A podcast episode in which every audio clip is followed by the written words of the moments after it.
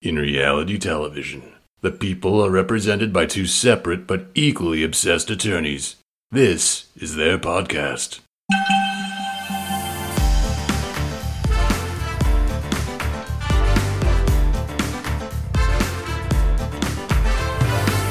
Hi, I'm Ceci, And I'm Angela. and this is the Bravo Docket. Hey, it's Danny Pellegrino from Everything Iconic. Ready to upgrade your style game without blowing your budget? Check out Quince. They've got all the good stuff shirts and polos, activewear, and fine leather goods, all at 50 to 80% less than other high end brands. And the best part? They're all about safe, ethical, and responsible manufacturing. Get that luxury vibe without the luxury price tag. Hit up quince.com slash upgrade for free shipping and 365 day returns on your next order. That's quince.com slash upgrade. A lot can happen in three years, like a chatbot may be your new best friend. But what won't change? Needing health insurance. United Healthcare Tri Term Medical Plans, underwritten by Golden Rule Insurance Company, offer flexible, budget friendly coverage that lasts nearly three years in some states. Learn more at uh1.com.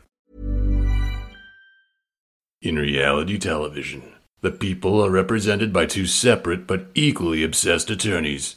This is their podcast.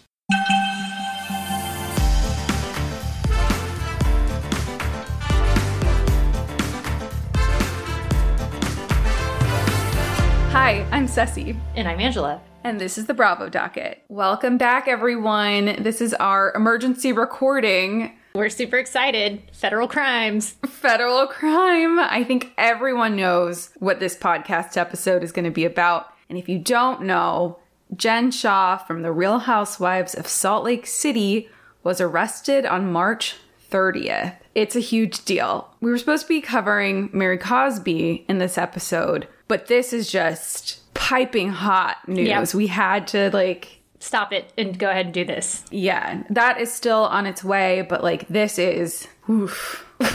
like what, what do you what do I say? Like it's unreal. All we've been able to talk about. yeah, I can't. I wake up and I think about it She got arrested during filming. During filming. during filming for something that I didn't think she would get arrested for. I thought she would get arrested for like hitting someone or something. Yeah, like like assault, battery, you know, one of those things, something like that. I mean, we've seen the leaked footage of like the freakouts that she has on her uh, like faux assistants. I don't know. We've seen her break wine glasses. We've seen her commit like misdemeanor battery against Heather. So, so we could have Yeah. been any. We would have thought just one of this, you know, standard housewife misdemeanor is what I was kind of expecting. Yeah. I also thought maybe Mary would be getting arrested before. I, I do want to say though, I predicted that someone from Salt Lake City was going to jail. Like I predicted it. I just did You not. did. I didn't think it was going to be necessarily. Jen wasn't off the list. I did. She wasn't like at the top though. and not for this. I guess for those who don't know and who don't watch, Jen Shah is a cast member of The Real Housewives of Salt Lake City. Salt Lake City is the newest franchise to join The Real Housewives. So the cast was entirely new for the first season, and the entire cast returned. Jen Shah was a Muslim. I think she's the first Muslim Real Housewife, and completely unclear what her business was. I think everyone questioned how she made her money. She always was very defensive about it, was like, Why are you questioning this? Is it because I'm a person of color? I just like, always assumed she didn't have a business, and she was like all like many of the other housewives who just don't want to admit that they don't work and have like a fake, you know, business. Like or like, oh, I do this. I'm a I am an entrepreneur that Right. doesn't really Yeah. actually do anything. And I didn't necessarily think there was anything nefarious about it. I thought it was just her wanting to be like, I'm I'm a girl boss. I work. Right. Like her casting audition tape was like, I work and I don't like women who don't work and I spend $50,000 a month. It was very interesting. So, but but at the reunion she was asked like what do you do? And it was like some nonsense about marketing and She said the word- advertising sales. The word algorithm, I believe. Algorithm. She's like We're all like, uh-huh. blah yeah. blah blah blah blah blah algorithm blah blah blah. Yep.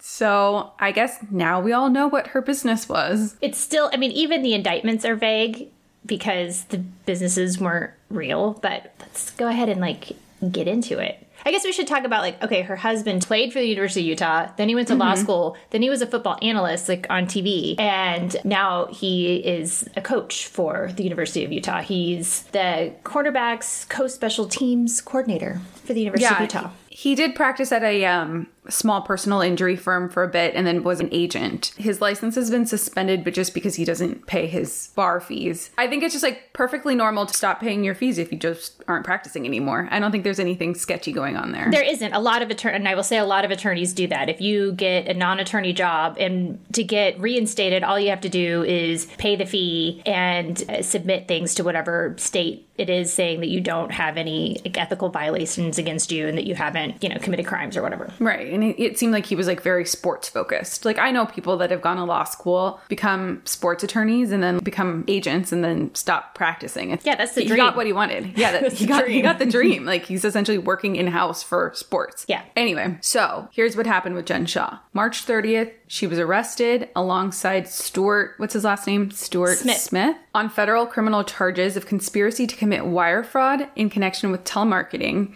and conspiracy to commit money laundering. The indictment was filed in the Southern District of New York by the Manhattan U.S. Attorney Audrey Strauss. Southern District of New York is like the epicenter for white collar crimes. That is where I think most of white collar crimes are litigated. There's a substantial amount of disfavorable case law to those who commit white collar crimes in New York. And I think there's a lot of questions that I've seen or that we've received about why this was filed in the Southern District of New York instead of in Utah or another jurisdiction.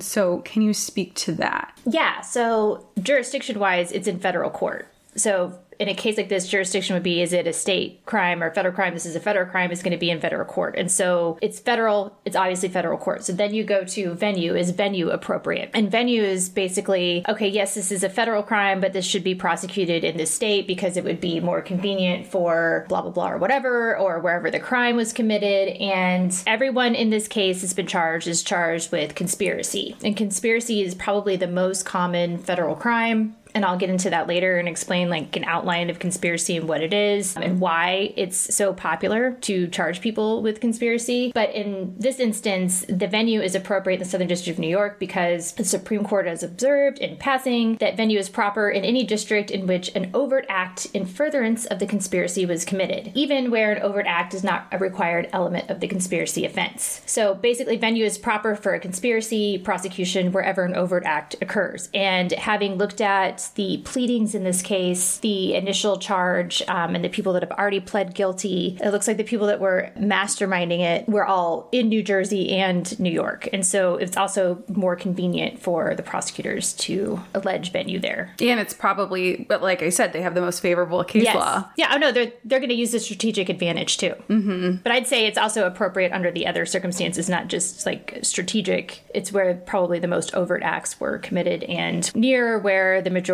of the people reside that are being charged. Mm-hmm. One thing I thought was really interesting was that so the, the New York Department of Justice issued a press release once the arrest happened, and in it, the U.S. Attorney's Office gave a quote. The Department of Homeland Security gave a quote, and the New York Police Department Commissioner gave a quote. They were all working together to bring these charges against Jen Shah. So, this is like a big deal. The fact that three different distinct agencies were coming together to bring these charges against her is like, this is serious. yeah. Well, I mean, the what they were doing, it sounds like by all accounts, um, the press releases from the various agencies, the news stories, the like main superseding indictment, that they went out of their way to target vulnerable elderly persons who are the most at risk for these types of scams. So, Do you want to give an overview of what happened? What is being alleged here? What, what's the facts? So, what it looks like from, I mean, the indictments are fairly vague. They're not giving a ton of detail in them, and a lot more specific details will come out later. But it looks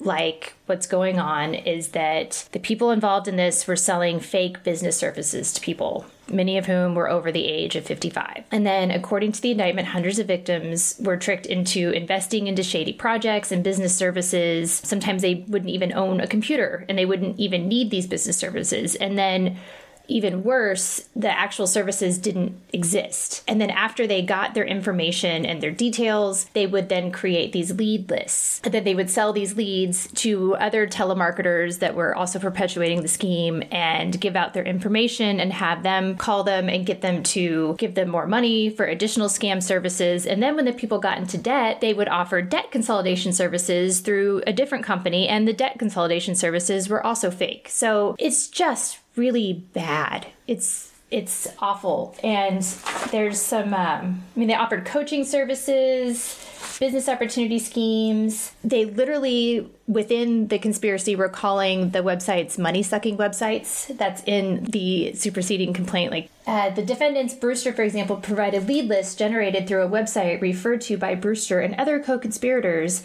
as the money sucking website or MSW. It's pretty terrible. Right. And then once, we'll just say Jen for purposes of the talking about the facts. Like once Jen got their information, sold it to the other sketchy business, they would take a cut of the profit that that shady business would obtain from scamming their contacts. So it was like she Yeah. scammed them, sold the information, they scammed them, and she got money from that scam as well. So yeah, it was it like looks like a pyramid scheme almost, or I mean, the way it's described in the, and again, this is all what's been alleged in the indictments. The way it's alleged in the indictments makes it look like this is a multi level marketing or pyramid type scheme where the people that were generating the lead lists would then sell those lead lists or decide who got the lead lists, and then those, they were the downline. And then the downline would have to give part of their profits to the people that sold them the lead list, and Jen Shah and Stuart Smith are uh, two of the people that were alleged to be, in MLM terms, the upline. I know. It's like, ugh.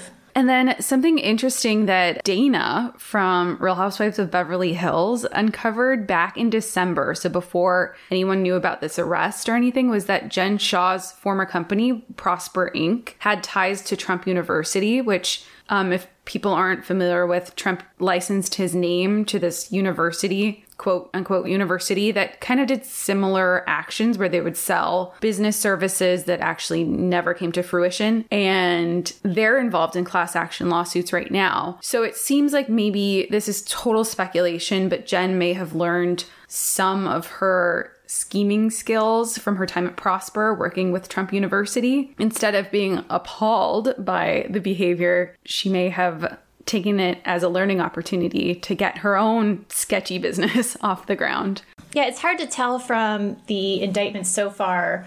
I mean, so uh, several people were indicted first. Like at least, let me look at this. You have to count them.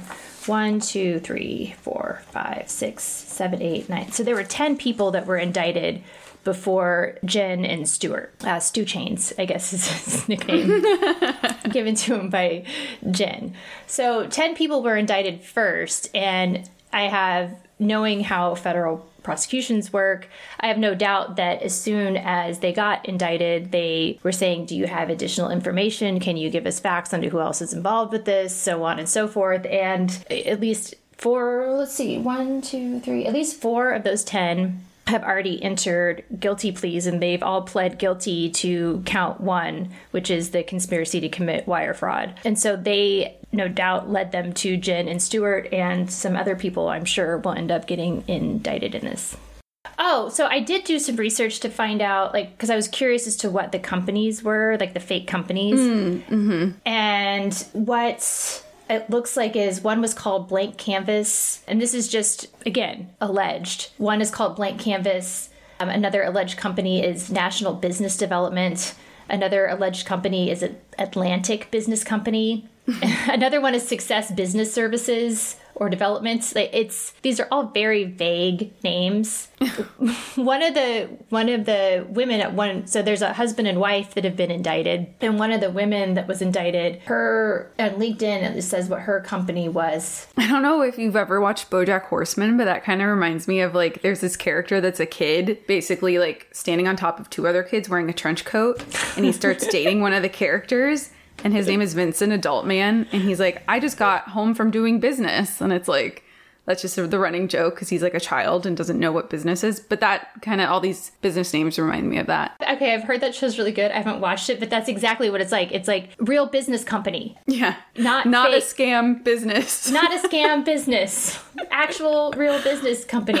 Like, this is not good. Oh, Loyal Nine Marketing is so there's a husband and wife that have both pled guilty. And interesting, uh, the husband pled guilty first. I hope he didn't sell his wife out, but she was already indicted, so she was probably already. Oh, good. Warlock is meowing again. He always likes to meow during our podcast. So Derek Larkin and Maddie Cirillo a husband and wife. Derek Larkin was the first to plead guilty in the big indictment of the 10 people. He pled guilty on January 21st, 2021. So the air date of the first season of several episodes of the Real Housewives of Salt Lake City, I thought this was interesting. These episodes were airing. So, like, Hip Hop and Heartbreak aired on January 6th. In Hot Water aired on January 13th. All bets are off aired on January 20th. So, like, these people are getting indicted in this and as the season is airing. So i don't i don't know what jen shah knew yeah. of this but it's like i can't imagine like watching yourself on tv and then seeing your co-conspirators get like knowing that they're getting arrested or whatever. Yeah. I mean that would explain her very angry reactions to people. Also the, all those titles that you just read off are so uh i know. I don't know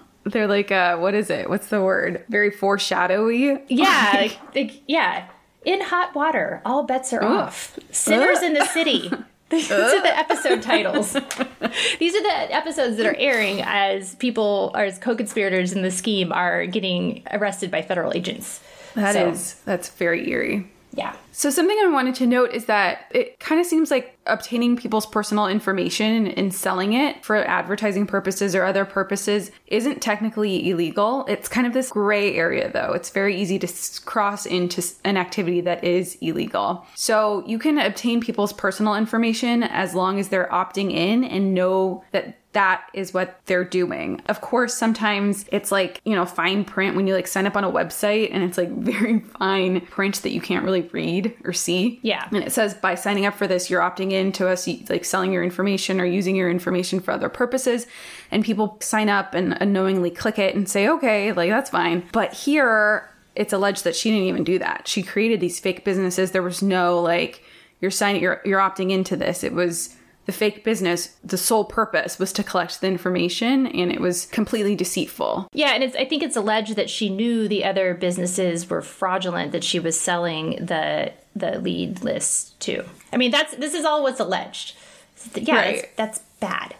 it's really right. bad. Right. So not only were they like signing up to the website not knowing that they were giving away their information for a different purpose, they didn't even get the business advice that they thought they were supposed to get. It's like a double whammy. And then now they got like a million other spam calls, probably. Oh, yeah. So, yeah. Everyone has been asking us if we think they're going to be using things that Jen Shah said on the show as evidence or use it against her. And I'm like, heck yeah, they are. Like, what, what are your thoughts? I mean, the federal court's pretty good about actually following the federal rules of evidence. So it's going to have to be admissible otherwise. Um, but yeah. I would say in sentencing, that information and clips could absolutely be used by a prosecutor to argue for a what what's called like an upward departure from the sentencing guidelines, saying like, look, this mm-hmm. person this person not only was doing this, they were flaunting it, and here's why I think that we should depart from the sentencing guidelines and punish this person even further. Mm-hmm. Yeah, yeah. And you're right. Like her defense counsel will fight it tooth and nail, probably like an emotion in limine or something. Another interesting thing in the press release was that um, Jen and Stuart actually under they say this quote undertook significant efforts to conceal their roles in the business opportunity scheme. So they used encrypted messaging apps to send messages about this business. They instructed their participants to do the same. They used offshore bank accounts. So I mean, some people I've seen have been like, well, maybe she didn't know it was illegal. But so here's the thing. So Shah and Smith were indicted, like they were arrested, what, two days ago? Three days what ago? What day is it today? I don't know. We've lost track of time. two days ago. Yeah. Two days ago. Okay. So the initial indictment for the other co defendants, the initial like 10 co defendants, was November 19th, 2019. Okay. So this is just giving like a basic timeline to set up what I kind of mm-hmm. think is going on here and why they have so much information about how Jen and Stuart, Stu Chains, were hiding, they're trying to hide this information. So that's November 19, 2019, when they were able to indict several of these people. So that's a, that's a while ago, right? Then it's not until March 30th, 2021, that they actually arrested Jen and Stu Chains. So that's considerable time that has passed. In the meantime, several of them have pled guilty. Now, the ones that haven't pled guilty, that doesn't mean that they don't have an agreement with the prosecutors to be informants or to be cooperators. And so, what the prosecutors could have done is gone to them and been like, "What information can you give us in exchange for mm-hmm. a lighter sentence? You know, how mm-hmm. how can you cooperate with us to prove that blah blah blah whatever we should reduce your sentencing? We can recommend a downward departure in your sentencing guidelines, or going up to the person that has the most to lose, perhaps because they have prior offenses, and saying, "Look, you're looking at this much jail time." No matter what. This is what the mm-hmm. sentencing guidelines say, and we've got you. So, what can you do to help us that would make us want to recommend less? So, because so much time has gone on, they were probably, and I'm just saying, there were probably uh, cooperators that were saying, okay, I will give you my I will help you. I will help you collect information mm-hmm. on these people. Oh, and by the way, two of them are on a TV show flaunting this. Right. So right. because they're saying in the indictment against Jen Shah and Stu Chains, they're saying that they have like this encrypted information and offshore bank accounts and blah blah blah. That was likely a cooperator corresponding with them and or talking to them on the phone or doing whatever mm-hmm. and you know wearing a wire or author you know the, the, feds are recording the phone calls if it wasn't in person you know if it was over the phone yeah emails, everything, and giving that information in order to basically deliver Jen and Stu Chains up to the feds. Mm-hmm.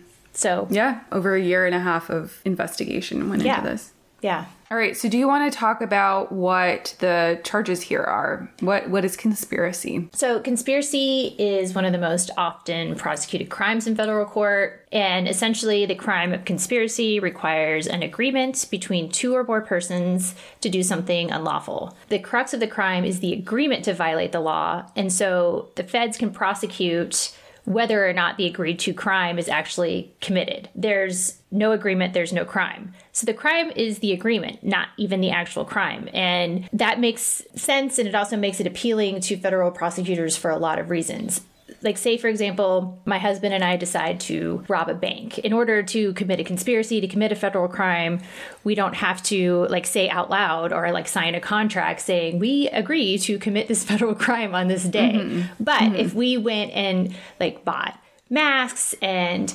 arranged for a getaway driver. And there's conversations of us talking about who's going to go in and do what during the robbery then we can be charged with the conspiracy to commit the crime and essentially it's going to have the same consequences as if we had actually robbed the bank.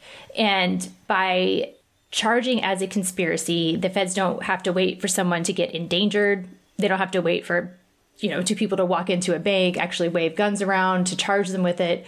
And they also get a lot of other benefits at least from the prosecution side by that charge. Like one of the things we talked about earlier was venue. So it gives the feds more selection of venue, like anywhere an overt act. Like, so say we had discussed or met with somebody that was going to help us commit the robbery, like a, a mm-hmm. robbery consultant or something in mm-hmm. a place where the venue is extremely good for whatever reason to the federal prosecutors, that's an overt act in furtherance of the conspiracy. And so they could choose that as the venue and have a legal basis for it. Also, like the law of conspiracy allows admission of evidence that would not otherwise be available. Um, the statute of limitations is typically five years for federal crimes, I, I believe.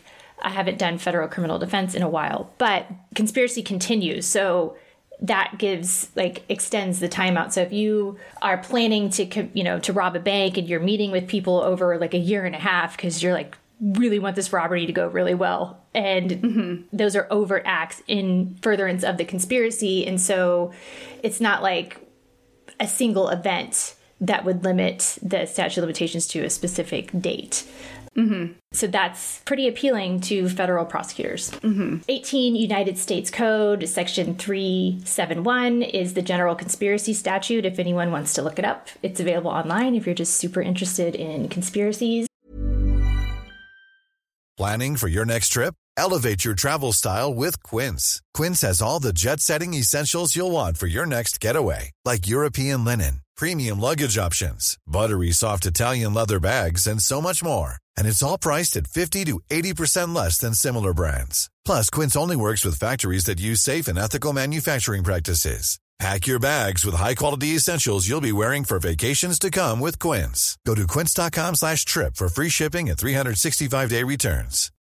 Millions of people have lost weight with personalized plans from Noom, like Evan, who can't stand salads and still lost 50 pounds.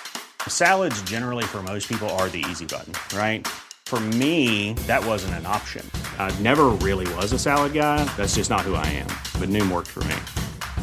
Get your personalized plan today at Noom.com. Real Noom user compensated to provide their story. In four weeks, the typical Noom user can expect to lose one to two pounds per week. Individual results may vary. Since 2013, Bombas has donated over 100 million socks, underwear, and t shirts to those facing homelessness.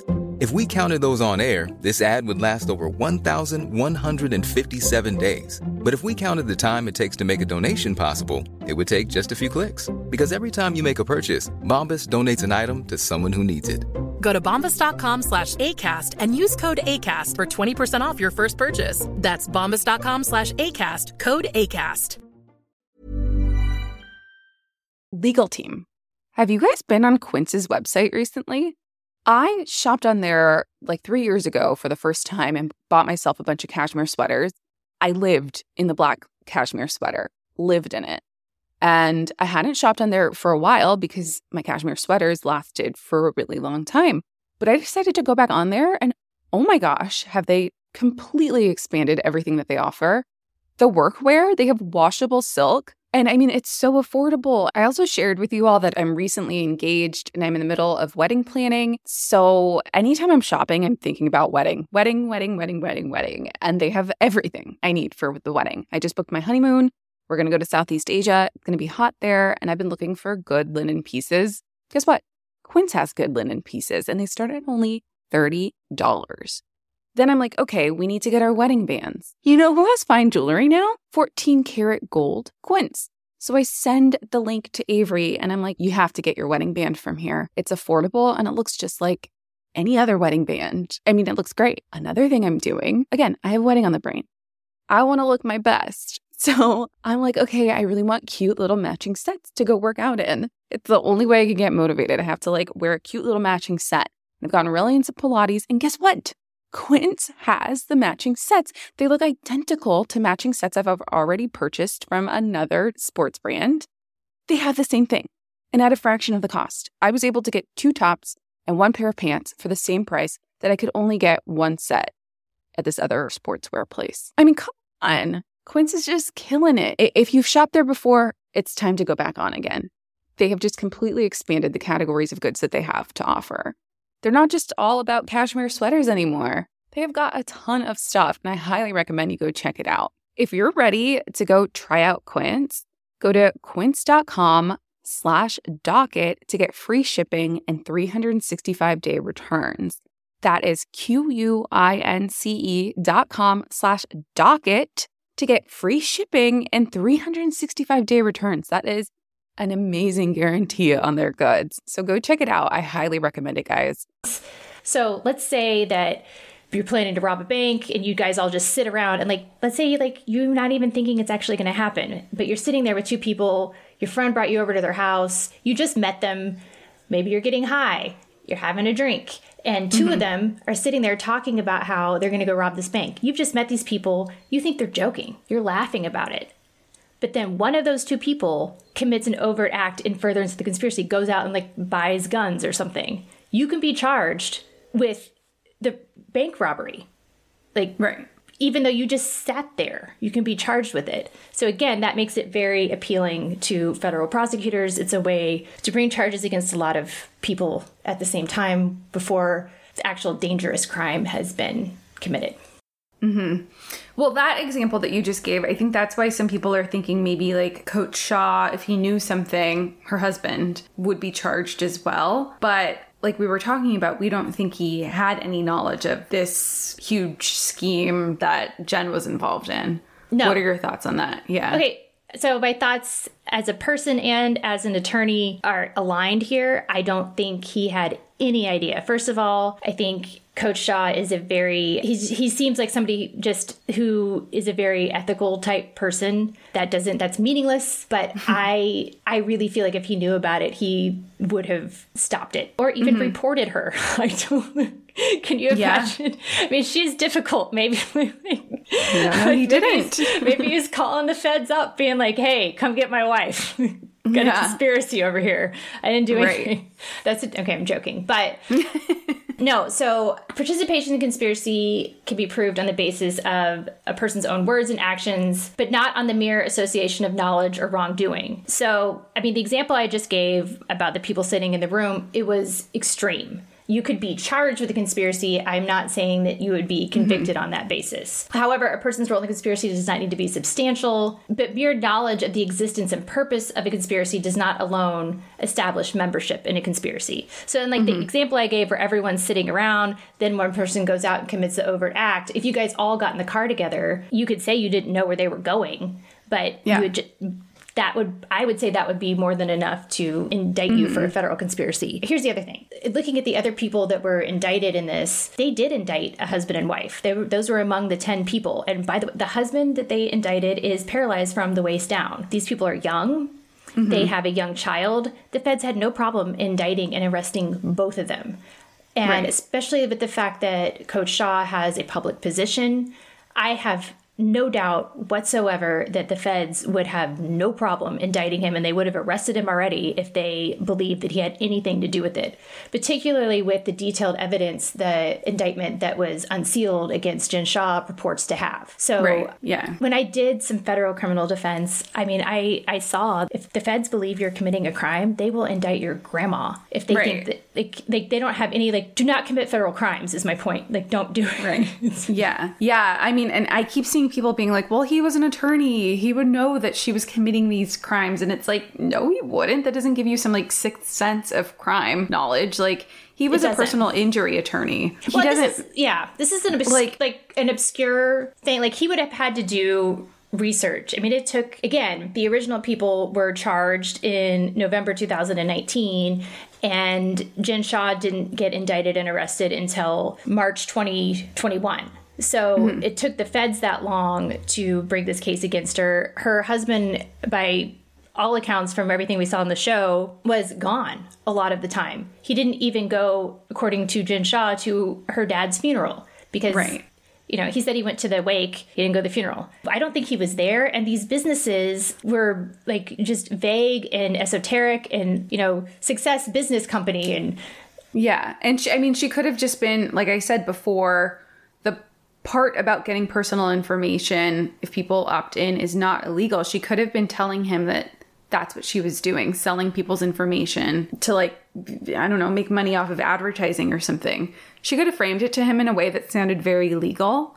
Yeah. And he wouldn't have known any different. And I think it's unfair to say that people should know things because they're an attorney. We have people lie to us all the time. It's not like we have some, like, I don't know, lie detector ability to figure out when people are committing crimes, especially even people close to us. It could still happen. When I was in private practice and when I had my own firm, when someone comes into your office for a consultation about a case and starts telling you things, you don't trust anything they say. Your own clients lie to you. But that's like a specific like attorney skill that you have to work on and that even somebody that's been practicing for a long time can get suckered in, as particularly if a client comes in with what sounds like a really great set of facts and a great case. I mean, the thing they say about plaintiffs' cases is that they're the best when the client first tells you about it and then they get worse and worse and worse as they go mm-hmm. on because more things come out. Now, I happen to feel that I did an excellent job selecting my plaintiffs, and my cases tended to get even better. But I was able to be very judicious about what plaintiffs I selected because I did a lot of defense work. But one of the other things you learn as an attorney is to turn off your attorney brain when you get home because yeah. everything that makes us good at our jobs makes us fucking terrible in relationships. Like, terrible. Yeah, like the like deposing people. Yes, yeah. no one you're no one they're in a relationship with wants to be cross-examined when they get home. And sometimes, like I've worked very hard to learn how to turn that off. And Coach Shah doesn't. He's not even a practicing attorney anymore. He's No, he hasn't he been does- practicing for a long time. Yeah. So I don't. I agree with you. I'm saying I don't think that's fair. I do think some attorneys are better than a, a layperson, maybe at telling when someone's lying. But that's also because you just get used to thinking everything someone's saying to you is probably a lie until you can prove otherwise. Mm-hmm. But I don't think he knew. And I so like, why would Yeah. he? What incentive does he have to like? See if she's telling Right. the truth about that or not. It's like something she does that Right. ostensibly was making money. That's Yeah. not her Someone bothering him. Noted that like it's like how wouldn't he notice that she had more money? I don't know. According to the indictment, she was putting things in accounts and that she was only taking out, I think there's like something there, she was only taking out an amount that wouldn't trigger Right. a review by like the IRS or a bank or whatever. So like she was only taking out amounts under $10,000 at a time. Yeah. And we saw her hiding stuff from him on the show. She like hid that whole first party from him. I mean, we don't know what the aftermath was. It was the birthday party for Meredith. Yeah. Yeah. She like hid it from him while he was away. That's not major, but it's like, mm, she probably could have hid other stuff from him. I don't see, I see no evidence whatsoever that Coach Shah knew what she was doing and that it was illegal. So, and mm-hmm. I also think if he did, the feds would have arrested him already. Yeah, totally agree. So, something I thought would be interesting to talk about is what a grand jury indictment is and what a grand jury does, how they function, what that means here. Because that's, that's essentially what happened. They had a grand jury proceeding before Jen Shah was arrested. So, an indictment is a formal accusation against one or more defendants, charging them with one or more crimes. In the federal criminal system, the indictment is the principal method by which a prosecutor a prosecutor initiates criminal proceedings. So, for certain types of crimes and under certain conditions, the prosecutor may, instead of an indictment, rely on a criminal information or complaint to begin the case. But in this case, there was an indictment. By law, a federal indictment can only be brought, or they call it returned, by a grand jury, which is a group of 16 to 23 citizens chosen from the community. The grand jury hears evidence and testimony from witnesses presented by the prosecution. It has the power to ask questions, subpoena witnesses, and documents on its own. Once the grand jury hears the evidence, it votes to indict or not to indict based on whether or not there's probable cause to believe the defendant is guilty. So this is uh, in that way, it's similar to a preliminary hearing um, in state court for like a felony charge, which is what you have before someone's charged with a felony. A minimum of 16 grand jurors must be present to vote, and at least 12 must vote in favor of the indictment before charges can be brought. So, indictments are also really easy to get because it's just the prosecution putting on evidence. There isn't a defense there to say no they're the rules of evidence that would apply in an actual trial don't apply there's no challenge to the prosecution side of the story the probable cause standard is probably one of the lowest standards in law is- Yeah, yeah. It's like when you get arrested, the cop has to have probable cause to make that arrest. But that's what they're doing here, essentially on a larger scale. Yeah. So, I mean, an indictment is super easy to get. And I just, again, want to say just because someone's indicted, that does not mean they're guilty. That does not mean that the federal government can prove it beyond a reasonable doubt, which is an extraordinarily, in my opinion, high standard. Right. So they still have a case to put on. She still has a right to defense. And we'll see how they handle that. Yeah. It's not looking good, though, with other people pleading guilty already. Oh, yeah. I was going to say, because they pled guilty, how does that, how do you think that affects her case? I mean, if they've already pled guilty to the conspiracy, that is essentially them saying there was a conspiracy. I did participate in the conspiracy. I agree to this set of facts that proves the conspiracy. I mean, they can be witnesses against Jen Shah and Stu Chains. Yeah, so Jen is facing 30 years for the conspiracy to commit wire fraud in connection with telemarketing, and then 20 years for the count of conspiracy to commit money laundering. But that is the maximum potential sentences in this case. They're prescribed by Congress, and actual sentencing, if found guilty, will be determined by the judge. So, how does sentencing work? Oh, I mean, this is similar to what we described in one of our earlier podcasts. We'd probably, we'd honestly, to really talk about this, we'd have to do a whole separate show on that. But, and I think we should probably do one when it's Yeah, when it's time. when it's time uh, for whichever comes first. if. You know, Ger- Girardi or Shah. Right. So, what will happen is if it's a plea, you make the plea deal, the prosecutor, in this case, the federal government, would recommend he'd be like, here's the sentencing guidelines. We recommend that they be followed, or we recommend a downward departure and upward departure. And so there's certain circumstances upon which that can be agreed upon. But if there's a plea, then you know the the defendant knows what the prosecution's going to recommend. And if the prosecution recommends the plea, the prosecution puts forth the plea and says, "Here's why we think that this is appropriate." But the judge does not have to agree to it. Mm-hmm. The judge does not have to agree to the plea. So you still have that element of uncertainty. It doesn't happen very often, but there are times where the judge can be like, "No, I think you should go to jail for this long and here's why." You know, and some Yeah. like it's essentially the same process after a trial. The judge does the sentencing. Like there isn't a plea that's entered, so the prosecutors recommend a sentence. And it's, you know, kind of the common understanding that if you make them go through a trial, they may recommend a harsher sentence than they would have otherwise. Because supposedly when you're agreeing to a plea, it's a good deal for you.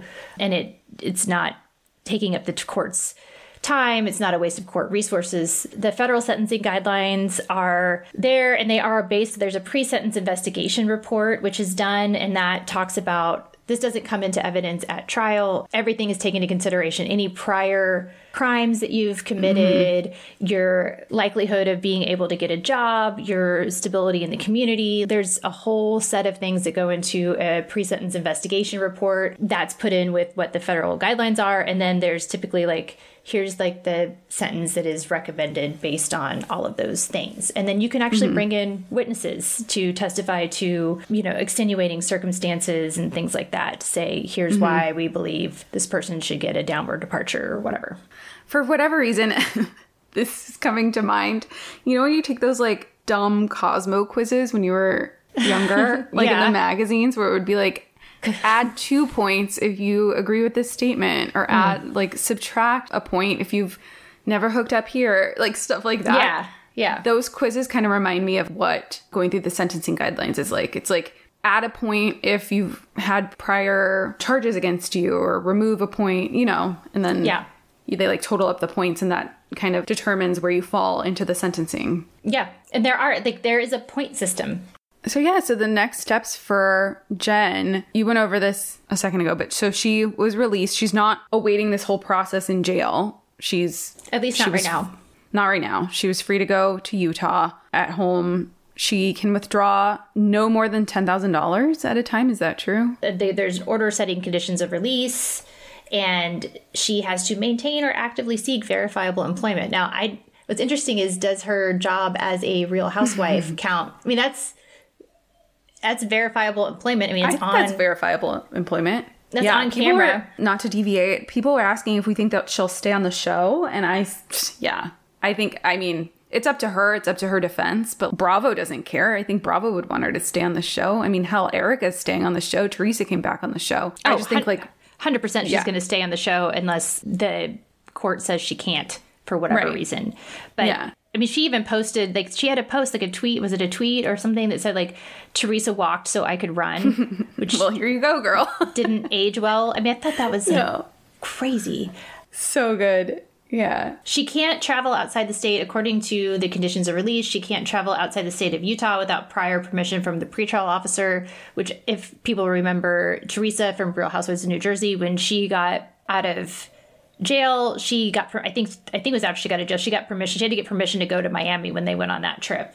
Um, so you can get permission, and since it, it has to do with her job, and if Jen is using this as her proof of employment, her Real Housewives job, it's she's saying I have to go. She could probably get permission to go.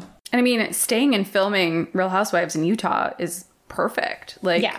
she doesn't really have to leave anywhere. She could stay in her closet like Mary. So she's going to lose Stu Chains because she Oh, yeah. could not. A condition of her release is that she could not have any contact with any persons named in the uh, conspiracy. So she cannot have any contact with Stu Chains except through counsel. So she's she's losing her you know, Number one. fake assistant Stu Chains. Well, thank So- God she has others. He's going to be off the show. Oh, she has to agree to submit to searches of her vehicle, residence, offices. Additional conditions defendant is not to dissipate cash or assets from any personal or corporate account She controls in excess of $10,000 or more per transaction, except for legal costs, in the case without prior consent. Defendant cannot engage in telemarketing, lead generation for telemarketing, fulfillment for telemarketing, or direct others to engage in any of those activities. So, She has a problem with telemarketing. Keep her away. Another question we got is whether they think they'll use the footage that they got from the arrest. oh yeah, I guess, yeah, I said totally. 100%. Yeah, but I cannot wait to see the footage of like because they thought that she was in the production van, the one that like Whitney, I guess Heather and Mary, I think it was, or Lisa were in. They thought that Jen was in that car, the arresting officers or whatever. So they got pulled over. So I'm sure there's some footage there of that pullover happening. I can't wait to see it. It's going to be great. But yeah, they can. Bravo can totally use it. I mean, it's in a public place. They have releases to use it. I can't see any way that it would be. I mean, it's not going to jeopardize an ongoing investigation. I, I can't see any reason why they wouldn't use it or wouldn't be. And like, like, of course they're going to use it. It's going to be like really Right. Ratings. And these proceedings are open to the public. Yeah. You can dial in and listen to it as a member of the public. I mean, Jen would maybe be the only one that wouldn't want it used. She doesn't have any basis. I can't see any possible basis for her. Right. not. I mean, she could be the star of the season. But I, I also I think it's up to her defense counsel. There might be a reason that they wouldn't want her to continue on the show, but maybe they would want her to continue on the show to like rehabilitate her What is she going to do? She like her condition of her release is that she has to seek and maintain employment. Like, what can you? Where can you? Is Jen Shah going to go work at Kohl's? I like. What is she going to do? Not that there's anything wrong with Kohl's. I'm just saying, like, I don't really see her like going and who's gonna who's go gonna work. How do you get a job when you're like, oh yeah, it's a condition of my release that I have to have a job. But she hasn't been found guilty of any felonies yet, so she doesn't have to like mark that down. But Right. Yeah. Doesn't have to disclose that. I guess just for the purpose of them kind of seeing what the sentence will be. Obviously, like her particulars are incredibly different than these defendants. We found a very, very similar case um, where there were, it was a telemarketing scheme where they were targeting the elderly. They solicited payments over the phone. Similar thing where they had them invest in fraudulent businesses, very similar to what they're alleging against Jen Shah. And there, multiple defendants were sentenced already. The one who got it the worst, his sentence was 87 months, which I can't do math. That is actually over seven years. And then three years of supervised release. He has to forfeit over a million dollars and pay over $500,000 in restitution. So that's not necessarily what's going to happen to Jen, but I thought it was an interesting example of a similar crime and maybe what could happen, maybe the worst that could happen. I think everyone saw the number 30 years and is thinking that she's going to go behind bars for 30 years.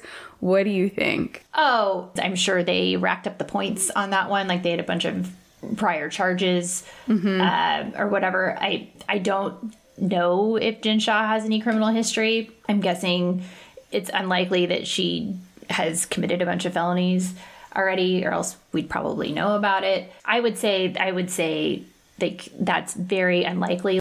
They're gonna say, she's gonna say she's got children at home that need her. Um, she does is she's not a dangerous criminal as far as like violent, although we did see her not be not very nice to Heather. You know, like so And a cameraman.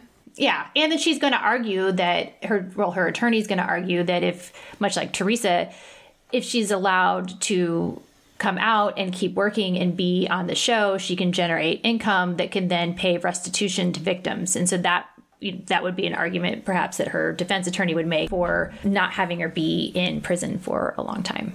But I don't mm-hmm. know. Like we don't know all the details. Maybe she was the mastermind of this whole operation. We don't know. I don't know. But I, it's very highly unlikely that she'll Yeah. get 30 years. yeah, agreed. But yeah, so this is awesome for our podcast. Who knew that so many of these housewives would be having these huge legal issues come out? We We did. had this. I, we did. you're right. We did. We did. I mean, we have like just still such a long list of like past legal cases Every to time cover. we try to like knock down the list of like the past ones that we are interested in that we want to do like a deep dive on, something new happens, and then we can't even get like these housewives won't stop committing crimes or being charged with crimes or accused of crimes or doing civil lawsuits to even let us like get down the list of the previous stuff. Right, right. And this is going to this is going to continue. I feel like this is part 1 of many episodes just like the Girardi lawsuit. Yeah. Yeah. So we'll see what happens next and we'll keep you guys all posted. And feel free to email us with questions as things arise. DM us on Instagram. We're here to answer all your questions. So yeah, I think maybe we can start doing something where, like, in between episodes, maybe we ask if people have questions about things, and then maybe we could even answer a couple questions on Instagram if there's mm-hmm. just something super burning that you didn't we didn't answer that you want to know. Yeah, totally. All right. Well, thank you for joining us. Until next time. Don't commit federal crimes. Do not commit federal crimes.